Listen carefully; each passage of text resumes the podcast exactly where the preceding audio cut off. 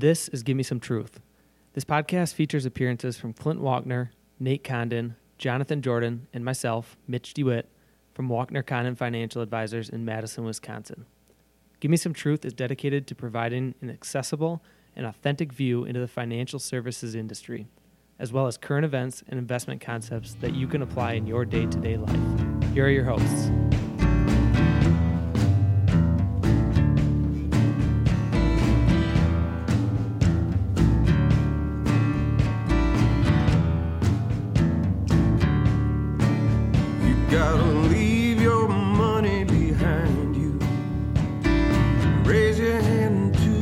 Sky. Ask the masses for silence. Look 'em all dead in the eye. Welcome back to Give Me Some Truth. Today you have just me. That's it, Clint Walkner. So today I'm going to try this by myself. Might be an epic fail or it might just be just podcast brilliance. I have no idea. But sitting in the office by myself, looking outside Monroe Street at a big dump truck and uh, wondering when this is ever going to end. So to all our clients that have gone to the Monroe Street office, thank you for enduring all of the construction. And uh, I promise it'll be great when it's finished. Um, I had nothing to do with the construction, but uh, I think it's going to be wonderful. And I'm so happy that I can turn right now on Glenway and Monroe Street. So, uh, the podcast topic that I'd like to handle uh, today is uh, a bit more about investing and the general principles behind our investment strategy. So, I got some questions from uh, Jonathan and Mitch when they first started, and they were just kind of wondering, you know, how do we construct portfolios and how do we do it, um, and how what sort of research goes into uh, our investment options, and what sort of principles do we follow as a firm. So today, I decided to share with all of you some of the general principles that we believe in, and also um, some of the things that you might want to do if you happen to manage a portion of your own portfolio yourself, uh, or you can see a little bit more about what we do as a company here at Walkner Condon and, and what makes us a little bit different. So, first and foremost, I was trying to come up with a nice acronym. So, um, I came up with CATS, uh, C A T S. So, here we go. Um, first principle that we have in asset management is correlation. And what this basically means is that there's a whole bunch of different asset classes out there. And when I say asset classes, I mean large, medium, and small companies, U.S. companies, uh, emerging market companies. Um, you know, there it can be sector specific with, uh, you know, you've got an Indian stock market index and you've got bond funds and all of different types of sectors and flavors. And, and all this means is that they don't all move in lockstep with one another. So, for example, commodities does not correlate. It does not move in the same manner as U.S. equities do, or U.S. stocks, as I'm saying. When I say equities, I mean stocks. So, uh, you know, in general, what we want to do is when we construct a portfolio, we don't want all of our asset classes going up at the same time, nor do we want them all going down at the same time if we want to spread out the risk. Now, if we didn't want to spread out the risk at all, we, you know, and I always say to our clients, you know, if you want to make a lot of money in the stock market, you do the exact opposite of what we recommend. You just put all your chips on red in the roulette, roulette wheel and you hope. And, uh, you know, for some people, that could be a viable strategy. If you bought Facebook stock years and years ago, you know, you're doing very well right now if you decided that that was the only stock that you wanted to own. But conversely, those that owned a significant portion of their uh, stock in Enron, which a lot of people did because a lot of people had 401k plans that had employer stock in Enron, and Enron went bankrupt and a lot of their wealth disappeared. So, you know, what we choose to do as a firm is diversify and make sure that our assets don't have the same correlation to them. So, for example, that's why we have stocks in our portfolio and bonds, because oftentimes when stocks are doing poorly, uh, bonds do a little bit better, particularly long-term Treasury bonds, which are kind of a hedge against those those stock market declines. Some people tend to use gold as a hedge in their portfolio, and and that's a viable solution because uh, gold is that shiny little yellow fear bar, and therefore that tends to do well during times of uncertainty and fear, and it, does not tend to do well uh, during periods of time of relative calm. So that's not to say that you should try to have gold some in your portfolio sometimes and not have it in others.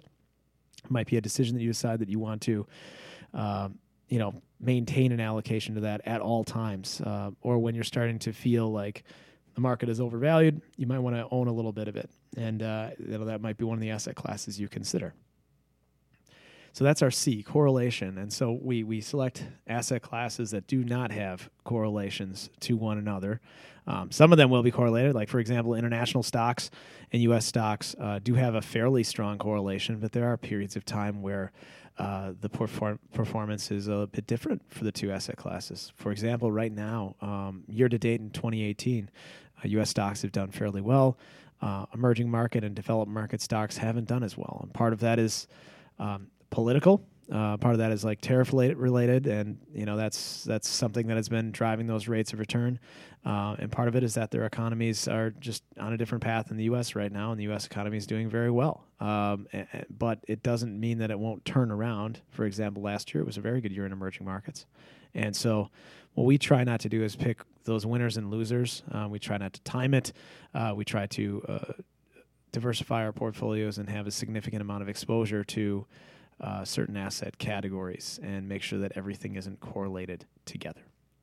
The second in our cats, uh, uh, I, I, don't have Nate here to like translate for me today, so it's it's hard. But um, second in cats is uh, allocation. So we want we spend a significant amount of time figuring out how we're going to allocate our portfolios and uh, to figure out how much should we put into each box. So in our correlation example, we kind of select out the, the certain uh, categories that we want to focus on, and then you know what percentage goes into each one of those boxes. And so it's it's very important that we get the allocation right. Um, many people have said that allocation is um, the most important principle uh, of what you do, and and I would tend to agree on that. I think that uh, allocation should be the thing that most investors spend the bulk of their time, and that is, okay, well, you know, how much should we put in those boxes?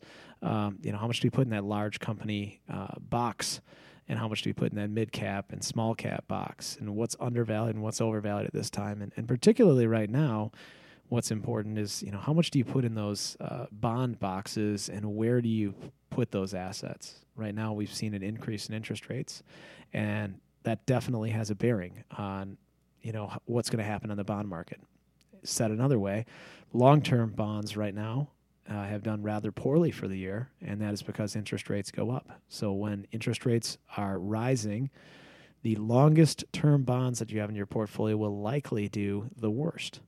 So long term corporate and government bonds now are not doing as well because uh, interest rates have been rising. And, and particularly long term government bonds, which aren't paying much for yield to start with, um, have been on a bit of pressure uh, right now. So, uh, you know, that's one of those things where how much do you put in each one of those boxes relative to market conditions? Or do you make an active decision yourself? You don't care what sort of market conditions are are happening. You're going to give up rate of return in certain situations, even knowing the environment, knowing that you don't know enough about the investments and how they're going to behave uh, to make an educated decision. And you know that may sound like me being critical of that. I actually really respect that strategy. I think a lot of hedge fund managers uh, tend to use that strategy too of saying, "Hey, look, I'm going to end up maintaining this allocation because I have no idea what's going to happen." And and you know, I, I, I see a lot of um, I see a lot of investors always want to do something, always want to change their allocation, and, and sometimes just sitting there and letting it ride and letting it go is not an inactive strategy. In fact, it might be the most active strategy is watching it, monitoring it, and making sure that you're maintaining your asset allocation instead of tinkering too much.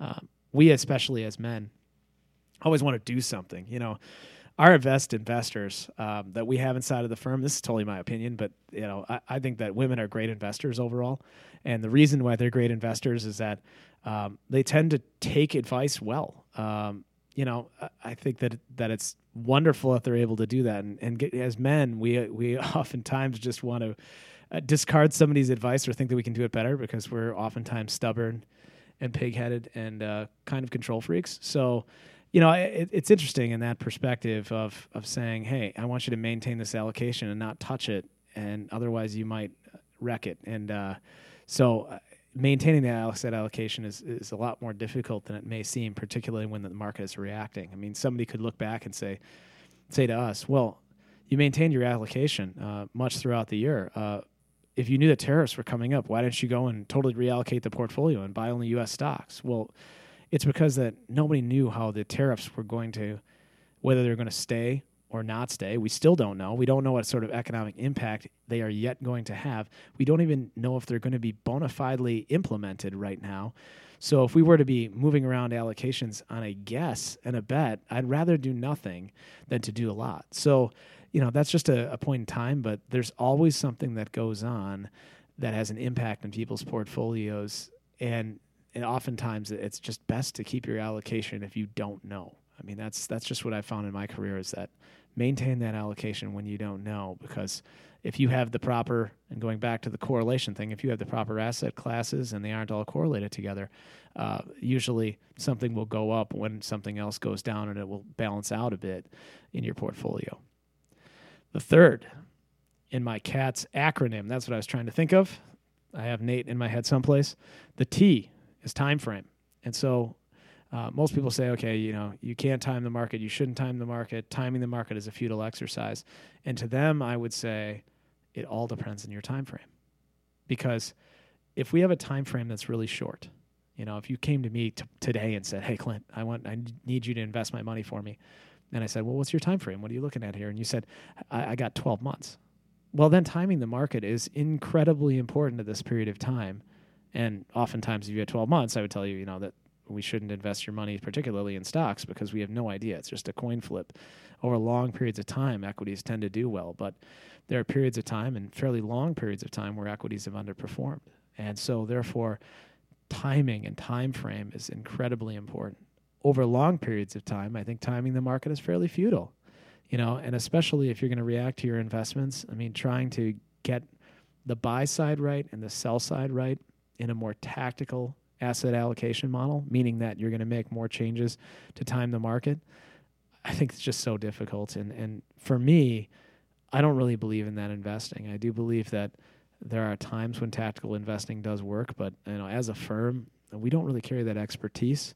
Nor do I want to carry that expertise in the firm. I mean, we're, mostly long-term investors that really uh, believe in maintaining their asset allocation. We tweak around the edges we, we you know do our best to uh, select securities but you know investing is one component of what we do. A lot of what we do is financial planning and estate planning and tax management and asset location of placing the assets in the right places. And it's not necessarily you know the timing of the market. Now i will say that all that with one caveat and that is if you're going in there and you're investing a large pile of money that you received from an inheritance or you won the lottery or you know if you've got a large windfall all at once then you may want to use, you know, speak with your advisor to see how you want to time that out. Oftentimes, you know, if you've got a big windfall, it may not make sense for you to plop it all into the market all at once, just in case the market's at a high. So oftentimes, when we see people with larger lump sums, we just say, okay, well, if they're coming from cash and they're coming into the market, perhaps we should bleed this in over a period of time just in case the market doesn't cooperate with us. And other people say, this is a 20 to 30 year investment. I don't care when I time it because the timing won't matter over that long period of time. And you know what? They're probably right if it's a long period of time. But if it's a short period of time, getting the timing right on there is inherently really important. And the last in my acronym CATS is security selection. So, you know, uh, there's a tons of different ways that people tend to do it, and I'll kind of tend to tell you how we have uh, come to a conclusion where we're at in our firm. And from a security selection standpoint, there are some people over in this camp that are indexers that say what we want to do is buy just indexes, stock market indexes or bond market indexes that replicate a group of stocks or group of bonds. Now, the best known for this would be like the S&P 500, which is essentially the 500 largest U.S. companies in market capitalization. So it means that if if a company gets bigger and bigger, they're actually a higher component of that S and P 500 index. So Apple is grown in size, you know, each year seemingly um, in market capitalization to become a larger and larger percentage of that S and P 500 index, and those are very low cost because basically the S and P 500 is published out there, and to replicate that index is very simple. And now they've even gotten to the point where Fidelity offers um, they're just rolling out indexes that have zero cost to them. There is no cost to invest in them, which to me is mind blowing and crazy. But uh, you know, I want to know how they're going to make money long term off this strategy. Uh, if we decided at Walkner Condon we were going to charge people nothing for our asset management and not take any commissions of any kind or do anything, I don't think we'd stay in business very long. So I, I'm curious to see how Fidelity does it. They also said they're not going to do securities lending, so I, I don't know what that means because a lot of these companies make their money off securities lending, and that's how they're able to provide low cost investments. Um, so I, I don't know if Fidelity is going to do this. Uh, I, I I find it hard to believe they're not going to do securities lending, but that's just an aside. Anyways, um, these indexers say basically that there there is no if you're a, if you're a pure index person, you say there, there's no benefit to active management at all. In other words, that uh, having humans or robots pick uh, securities is a futile exercise, and it's very difficult to do over long periods of time. And even if they do it for a little while, it's more luck related to actual manager skill. And you know what? The statistics would say overwhelmingly that that's actually true. And so that's that's why we use a lot of index funds in our in our management. And and it's not that we are passive investment advisors. Like we don't just set an allocation and forget it forever and have the same things in our portfolios, but you know, we do use a lot of index funds because uh, in many cases active management is not shown to outperform. And where it has shown to outperform, it has been ex- expensive to get into the, some of those places like emerging markets. You know, some of those uh, managers can charge one and a half, two percent, um, and to maintain a long-term track record with that sort of expense is very difficult. And so, you know, a lot of these active managers out there, of which are very, very prevalent in our industry, um, you know, they charge an asset management fee because they have to keep their doors open. There's nothing wrong with active management at all, but you have to assure that they are able to kind of meet their mandate. And is their mandate to beat a benchmark? Is their mandate to protect wealth on the downside? You know, relative to their benchmarks, which are published, you know, how have they performed? So yeah, I, I like kind of uh, I like quasi active management uh, right now, actually, uh, which is kind of called smart beta now, which is basically saying that they're using computer models more to to pick um, to pick securities uh, inside of these. So, for example, um, one of the companies that we use, just to give an example, I'm not even going to give the name of the company, but one of the companies that we use, they take the S and P 500 and they rank the S&P 500 based on a number of different factors. So they, they take these factors and they do price momentum, they do price to earnings and price to book and and uh, a bunch of different things like that. And this is just an example, but uh, and then they they take them and then they rank the stocks. And so they cut off the bottom 100 that don't even make their screens, and then they rank the top 400 stocks in a certain manner. So they you know make the best stocks weighted the highest, and they they take it down the path there and, and make the the lowest ranked, you know, kind of the lowest um, exposure inside of the portfolio if they weren't cut. So, you know, to me, this makes some sense as long as the portfolio expense isn't that high. And because computers are doing a lot of this, um, they're at a much lower cost than, say, an active manager who has a team and they might go visit uh, places. So you're seeing these traditional active managers get kind of crowded out now by technology and by lower cost investment vehicles. And for the investor, this is a total win. This is a total win because what we're seeing is that we have investment products that have been developed over the last 10 years that are really thoughtful um, and take kind of a blend of the best of the active and passive worlds and, and they put them together in some of these uh, smart beta indexes and they're getting lower and lower in cost every day. So I find it to be fascinating that we're, we're in the investing time frame that we are because we've never had more choice. We've never had lower cost. And we're seeing even even costs like trading costs are, are basically going away right in front of our eyes. So you know it's a wonderful time to be an investor right now because of the amount of choice that we have. And investment advi- as investment advisors it provides us a lot of tools then that we can select that are low in cost. And you know frankly I don't know whether indexing is going to win or smart beta is going to win or active management is going to win. I don't know that. I know the statistics tell me that indexing will probably win. But I also like the thought and the feeling that um, sometimes humans do it better and sometimes computers do it better. And, and sometimes not just indexing is the way to go. So, what we do personally in our firm is that we offer choice. Uh, because we're not absolutionists, we're going to go out and offer some choice. And so we do have strategic portfolios and we have dynamic portfolios kind of based on, on kind of those smart beta investments. Um, we mostly do use ETFs um, in our book. It's almost entirely ETFs now. So exchange traded funds are traded intraday, so during the day. Um, so they're they're a bit liquid, and uh, we find them to be, uh, you know, a little bit more low cost than say a traditional actively managed mutual fund, um, and they have some tax advantages too uh, for people in taxable accounts. So we tend to to use them a, a lot with our portfolio management, and and we're big believers in ETFs. So so we in, in Walkner Condon uh, believe strongly in the now developed. None I haven't run this by the guys at all, but I've now developed the CATS philosophy. It's uh, correlation, allocation, time frame, and security selection. Um, so to build a portfolio, you need all four of those uh, components, and to know what your philosophy is around them. Um, you know, many people choose to use investment advisors to help them. Uh, you know, to do all these things and to help them self-select all of these investments. Um, and, and, select managers in some cases too to to help us uh, with allocating some of those if we don't have expertise in certain areas. So, um, yeah, the investing world is a is a vast one, and hopefully, I've given you a few things to think about. Thank you for joining me on giving giving you some truth this week, and uh, you know, please free to to leave some feedback, and hopefully, you didn't miss all the guys this week, but you just got me. So, thanks for joining me. You gotta leave your money behind you. Raise your hand to the sky. Ask the masses for silence.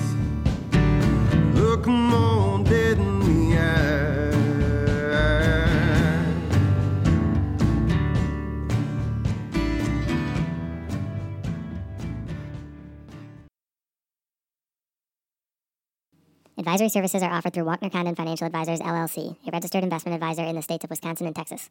Clint Walkner, Nate Condon, Jonathan Jordan, and Mitch DeWitt are investment advisor representatives of Walkner Condon.